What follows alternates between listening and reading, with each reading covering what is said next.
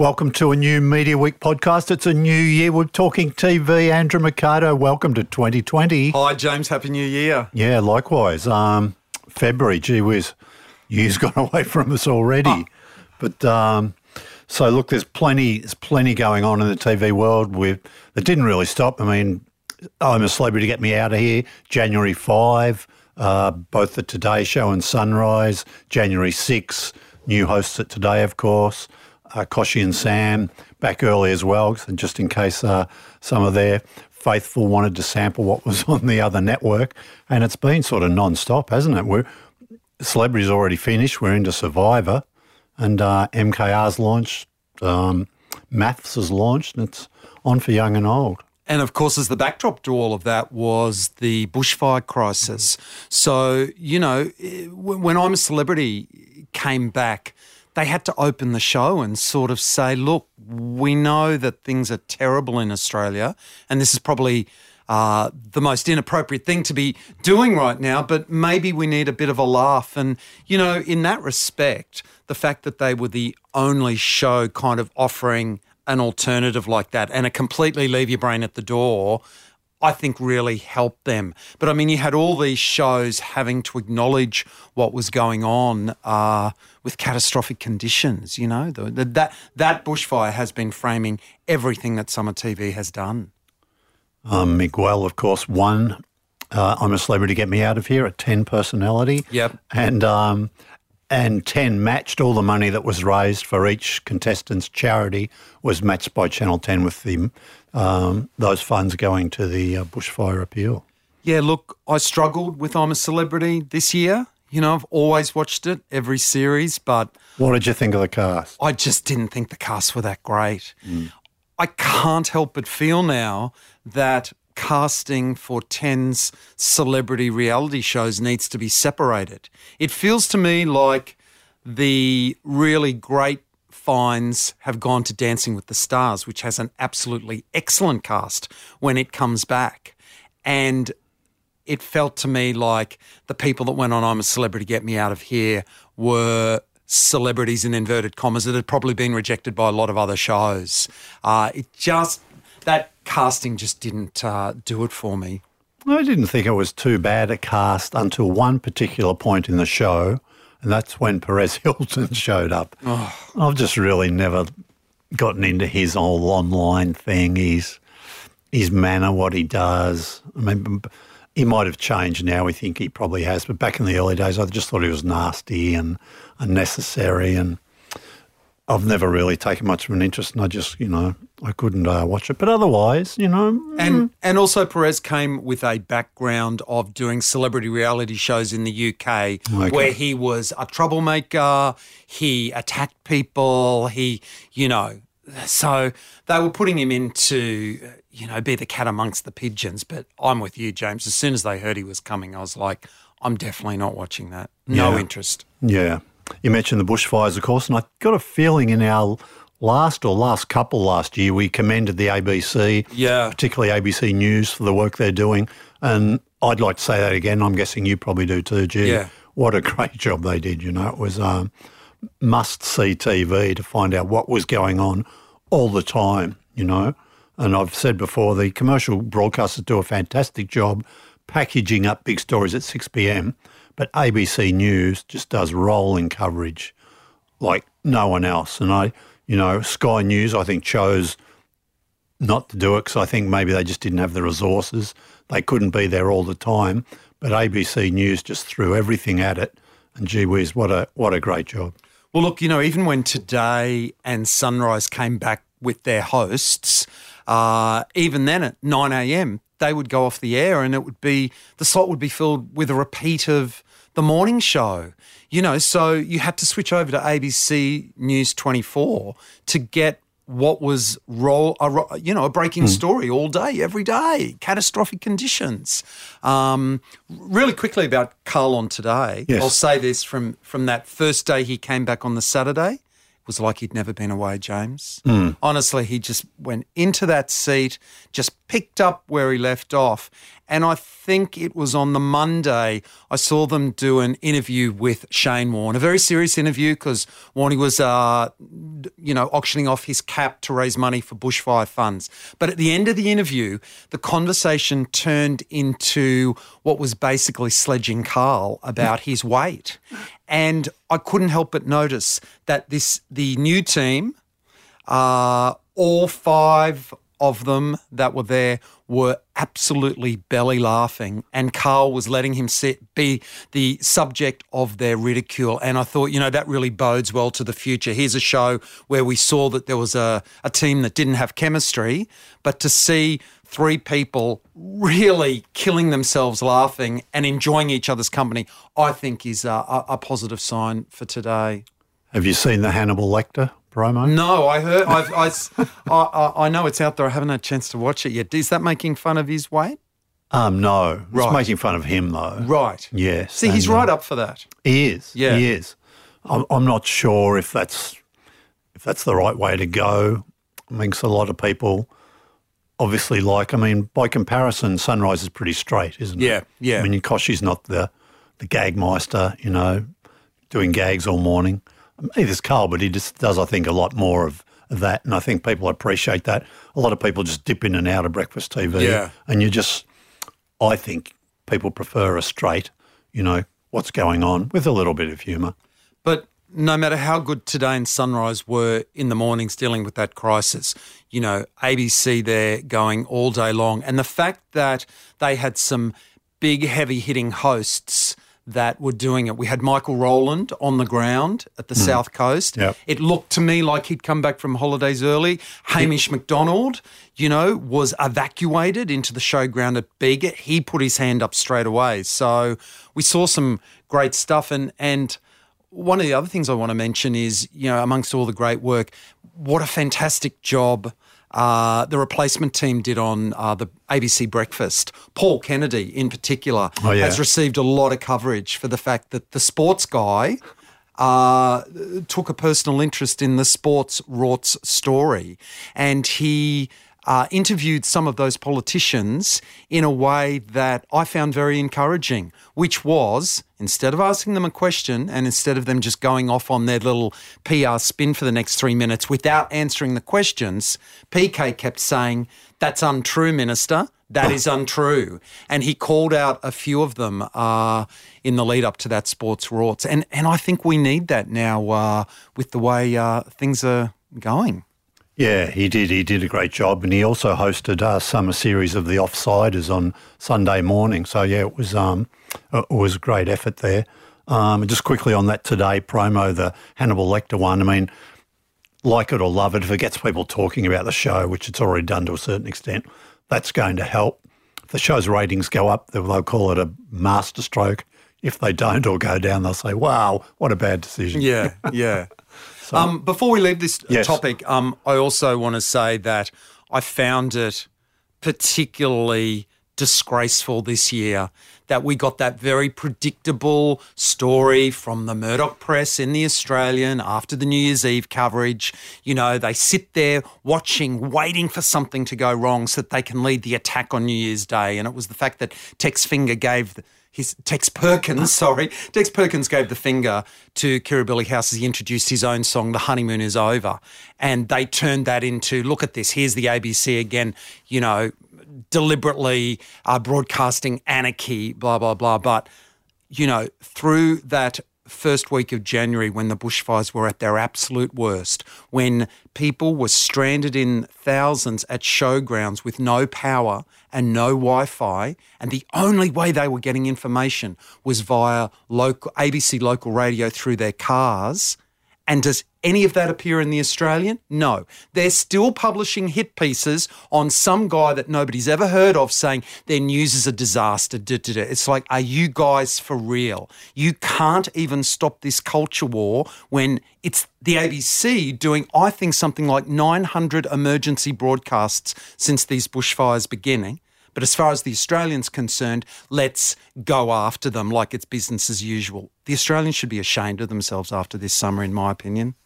I know you're big on this, aren't you? The one of the comments was a comment from Michael Miller, the CEO of News Corp Australia, saying, look, we have a broad range of opinion and we'll be making sure we do that. And just last weekend there was a column, I can't remember who it was, but by someone who's been, you know, talking about climate change for quite a while. He wrote a piece for The Australian, said he was quite surprised to get the call up.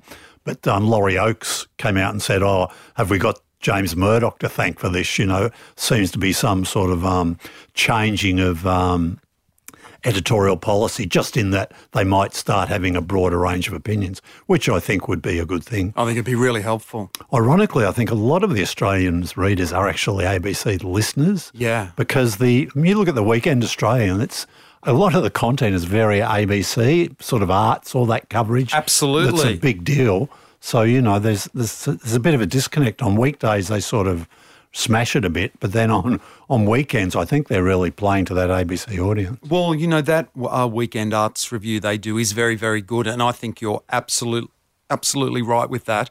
But I think their online presence during the bushfire, as highlighted on Media Watch, the fact that they ran a story that said 180 people arrested for arson that got retweeted all over the world, and you had to read through the story, and buried within was the fact that only 24 were arrested for arson. The rest were, you know, arrested for throwing cigarette butts out the window. To be deliberately fanning misinformation and sending it around the world, and they've done it again since. They did a headline that said, tourism down due to Uluru rock closure. Read the actual story, and Uluru figures are only down 10%. Mm. Of course it's the bushfire that's fanning tourism, but The Australian just loves to kind of make out that Indigenous people closing down Uluru is contributing to our terrible tourism problem, which is such an awful thing to make out when we all know why tourism's going to be down in 2020. And then again, The Australian does a lot of good work with Indigenous communities, and they highlight a lot of good stories. But again, there's that disconnect between some of their sort of news content, which does at times seem sort of to be following a directive, and I'm not sure it is. I think people just decide to write stuff. I don't know, it's the people they hire or whatever. But then at other times, it's sort of, you know, very open to other ideas. Anyway, look, let's talk about some more TV. Now, has it been a bit of a Netflix summer for you? Yeah, massive. I gather. I've always said that I really disapprove of people who say, I watch nothing but Netflix. I think, how narrow is your world? But I've got to say to you, James, every time this summer where I thought I need to have some entertainment, what can I watch? And I started looking around. Netflix delivered again and again and again and again. New series dropping every other week, if not every week. Returning series, like literally every time I logged on to Netflix, there would be some new series to watch. I just thought it was unbelievable how much content they had over our summer period, which of course is winter in the Northern Hemisphere. I mean, look, they've really ramped it up, haven't they? I mean, if there was a time there it was too American for me, but there's a lot more international content, a lot more European, a lot more particularly British stuff, which I really like. And we're not even talking about the movies. I mean, Look at the movie content, you know. Yeah. One really good sort of, not art house, but one seriously good movie probably every week. Yeah, amazing. Like, although it feels to me like they are doing what cinema owners, the way that the cinema distribution chain works, which is getting those movies that they'd like to be considered for Academy Award and award nomination. They come out towards the end of December, you know, when people are actually talking and sending in their nominations. So they're playing the game, but, you know, they did that double whammy of Marriage Story and The Irishman, and now they've got Uncut Gems in there that, you know, people saying features some pretty incredible performances there. I've seen all those movies except for Uncut Gems, and I also loved Eddie Murphy in Dolomite Is My Name. Okay. Amazing, the soundtrack, and they've really been doing some amazing stuff. Okay, so some of these shows, I mean, you told me we had a quick chat the other day, you told me to get onto The Stranger. I've been waiting for that. I'd actually forgotten about it. It was actually up now. Jennifer Saunders is going to attract a lot of people to that show. Yep. But it looks pretty good. I've seen one episode. Yeah, I'm up to about episode 7. She talked about it on the Graham Norton show on the weekend. Oh, okay. And then somebody said to me, I'm watching this new show called The Stranger. I went, oh, God, that's what I heard her talk about. One episode, I was up till 2 a.m. in the morning. So, yeah, look, I watched Unbelievable. It was the first thing I watched in summer when I had time. I wanted to catch up on that. And I watched AJ and the Queen, RuPaul's series, which wasn't fantastic, but it was, you know, okay. Mm. The doco too that everybody's talking about is a 3-part Netflix called Don't Fuck With Cats. Now, I've heard about this, but it just seems unlikely it's going to interest me. But this is the thing, James. Without any plot spoilers... Yeah. You have to watch it because there's a twist at the end, and I can't say what the twist is, but there's a twist in the end, and when you see the twist, you'll understand why people like you and me are being told you have to watch that show. Okay. So, yeah, I'm definitely going to have to see what all the fuss is about. So, yeah, Messiah, AJ and the Queen, The Stranger. Yep. Now, there's a few other things now. There's more Sabrina. Yep. There's more Grace and Frankie. Yep. Now, Lost in Space. This isn't a second season. This is a new version. This is series 2 of the new version that they...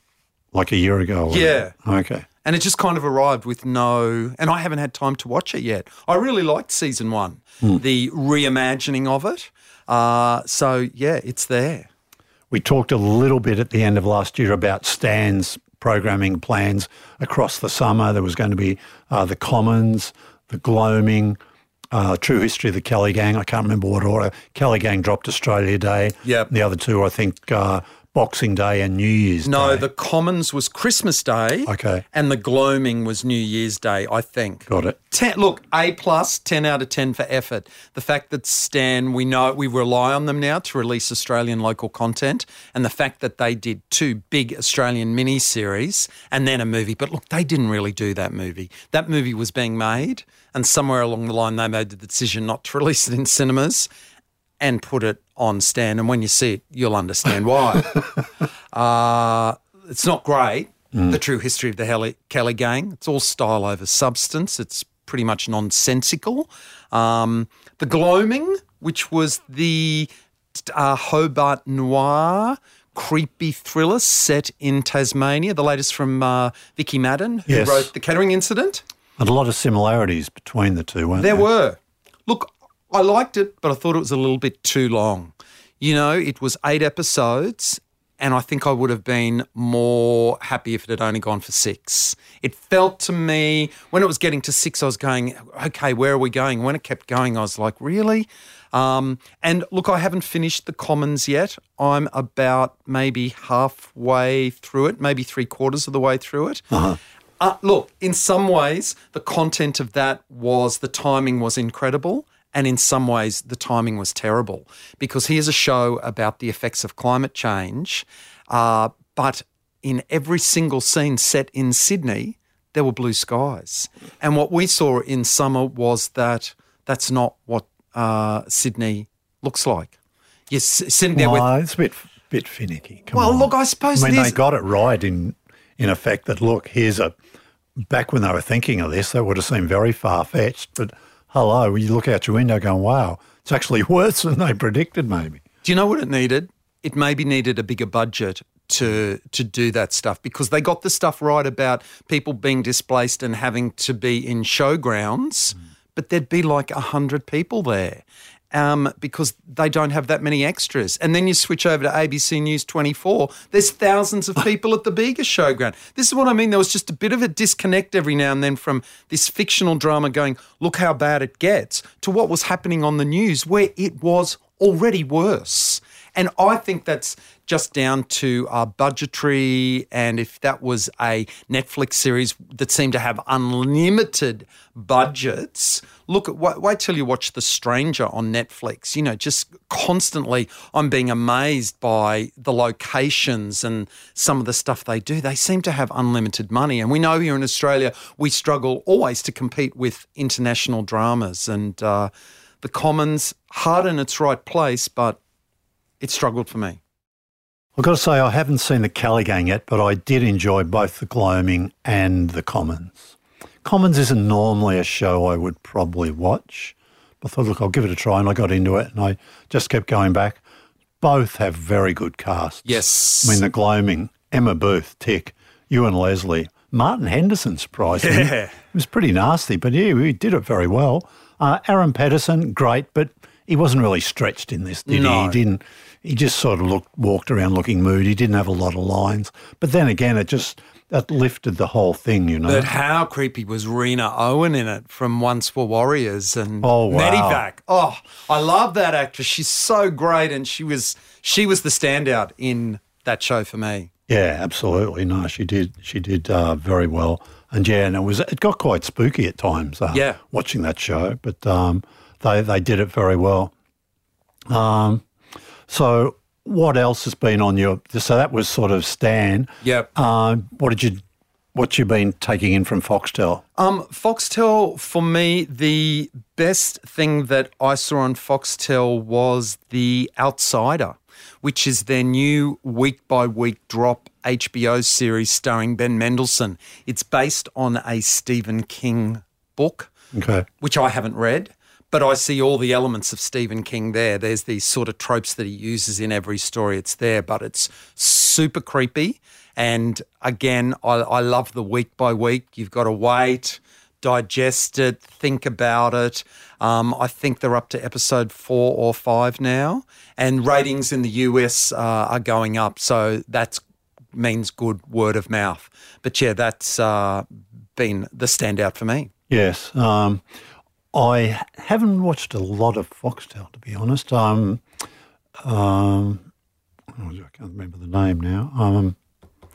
Not to worry, but what I haven't been terribly happy with is with my Foxtel IQ4 upgrade. Oh, really? Because the free-to-air channels aren't all in HD, which is a bit annoying. Don't you have to pay extra for HD? Or that's what they used to do years and years ago. I've got free-to-air channels in HD, but they're not at the front of the dial. You have to keep searching, keep going through all the channels to get the HD versions of them. Well, that was on IQ3, but on IQ4 you lose those free-to-air HD channels.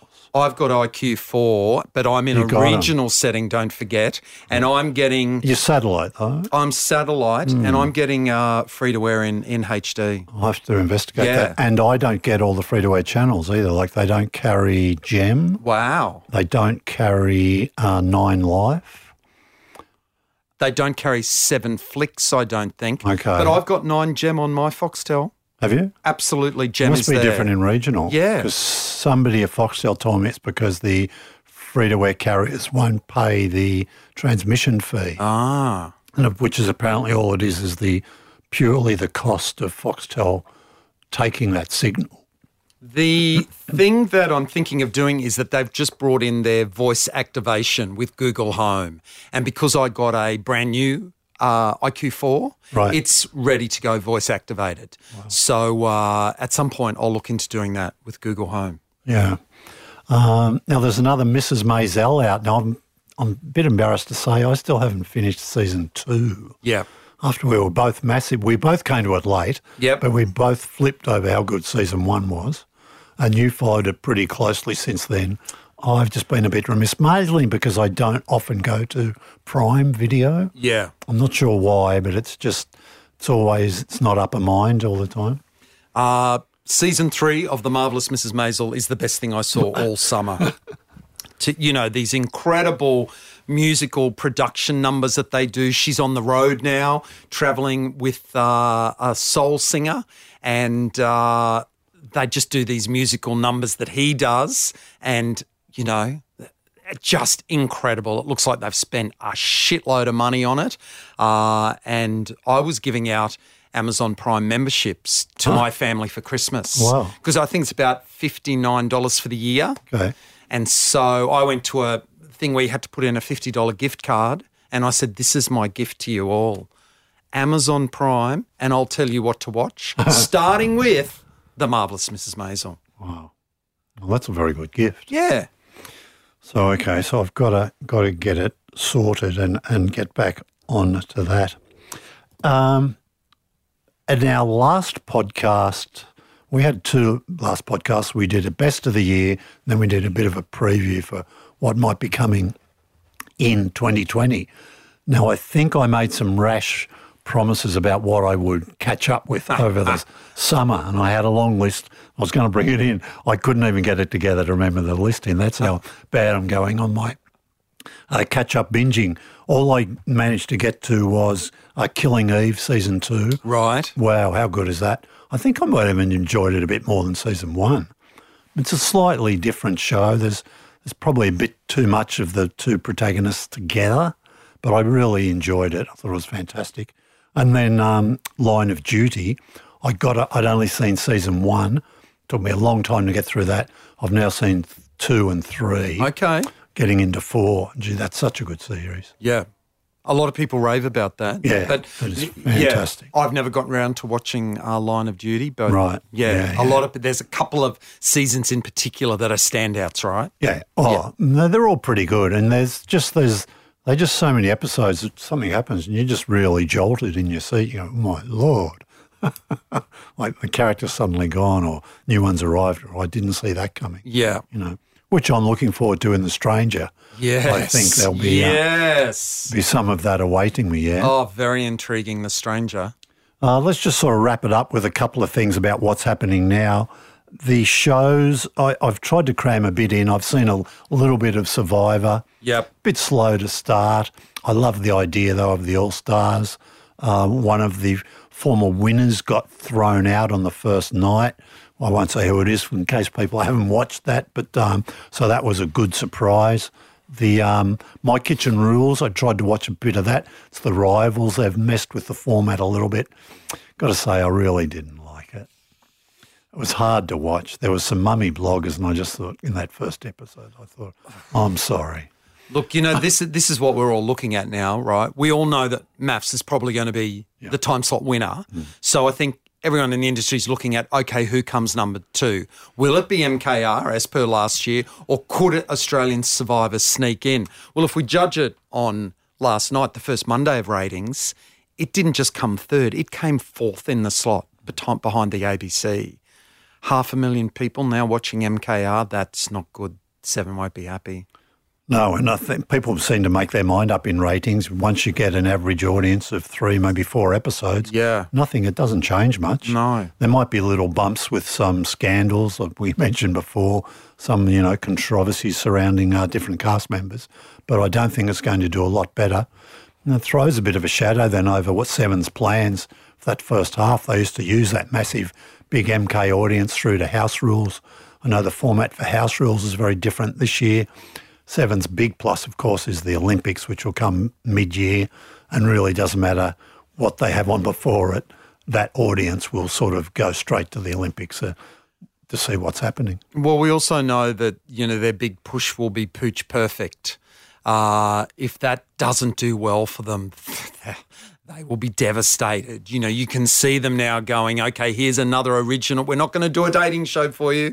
We're going to do a show about dogs. Rebel Wilson, please watch it. Because they really need Pooch Perfect to work. Yeah, look. In terms of a new format. Show about dogs. Look, I love my dog, but I just don't really care about watching a show about dogs on TV. But when I don't know how many people saw the BAFTAs, but I was told, and I haven't got to watch, I recorded it, Rebel Wilson nearly stole the show. So I heard. Yeah. So I heard. And I mean, isn't this just the roll of the dice too? I mean, the way it worked out with 9 getting the tennis and the tennis giving them incredible ratings, which has led them so well into promoting MAFS. It's just once you're on a roll, you're kind of on a roll. And the guy that used to be number 1 that slips behind just can't quite get back up there. That's kind of what I feel like's going on. And you know what? The other really disappointing thing that's come out in the past week about Seven is this revelation that Home and Away is filming two different versions of scenes with their gay character, the lesbian doctor played by Zoe Ventura. And when the show screened in New Zealand, there were gay kisses. And when they compared the footage to what it screened in Australia at a later time slot, in a PG time slot, that kiss did not happen. We'd now had confirmation from Channel 5 in the UK. And you know what? I would have believed it if Seven had said, we've got to make two different versions of this show because the UK in a pre-watershed time slot needs something different. But Channel 5's come out and said, we will be showing the gay kiss at 5:30. So what's basically going on is okay for New Zealand, okay for the UK, but here in Seven, somebody has made the decision to film less intimacy between its gay characters and not to offend her, whatever, and have two girls kissing at 7 p.m. I think it's disgraceful. They've got a poor record in this area, and blaming it on human error isn't good enough. Somebody's made a decision to do this, and it sucks. Yeah, it's certainly not a good look, is it? A couple of things I'm liking and looking forward to. The ABC's running a real lot of promos for Stateless. Yeah. But it looks so good. Amazing cast. Kate Blanchett is in there amongst the cast. I think it's set in South Australia in a detention facility. It just looks so good. And look, I like my railway shows. And there's too many of them at the moment, but Michael Portillo is finally going to air in Great Australian Railway Journeys, and I'm really looking forward to that on SBS. Yeah, in fact, when it begins, it's airing opposite Griff doing Australian Railway Journeys on the ABC, which I think is a repeat. Yeah, but I think it's on at 7:30. I think Griff's on at 8:30. Okay, great. So the train nuts have got a double bill. Absolutely. No, look, I'll watch that Michael Portillo show. I like some of his rail shows. Yeah, nice, good stuff. Anything you want to finish up with? You looking forward to anything? You've got anything on your Netflix calendar that you've No, I'm pretty much up to date. I just need to finish The Stranger. I'm real close to finishing that, and then I'll dive into maths. I didn't watch the first episode. I was pretty much glued to the ABC for Four Corners Media Watch and Hamish McDonald's outstanding debut on Q&A. Wow. It's going to be a very interesting year. Yeah, I think those Monday nights certainly look worth watching. Close to 500,000 people watching Q&A. I think it's one of the biggest episodes I've ever had. Maybe back in the day, Tony Jones might have had some big ones, but I don't think I ever went much above that. What are those people going to do that ran around all the time saying, the ABC's so biased, and you'd say, how's it biased? And they'd go, Tony Jones, the host of Q&A. And I'd go, yeah, but that's one show. It's a speck in a giant organisation. But that was always the go-to excuse. Any person that says to you the ABC is biased would say, Tony Jones. What are they going to say now?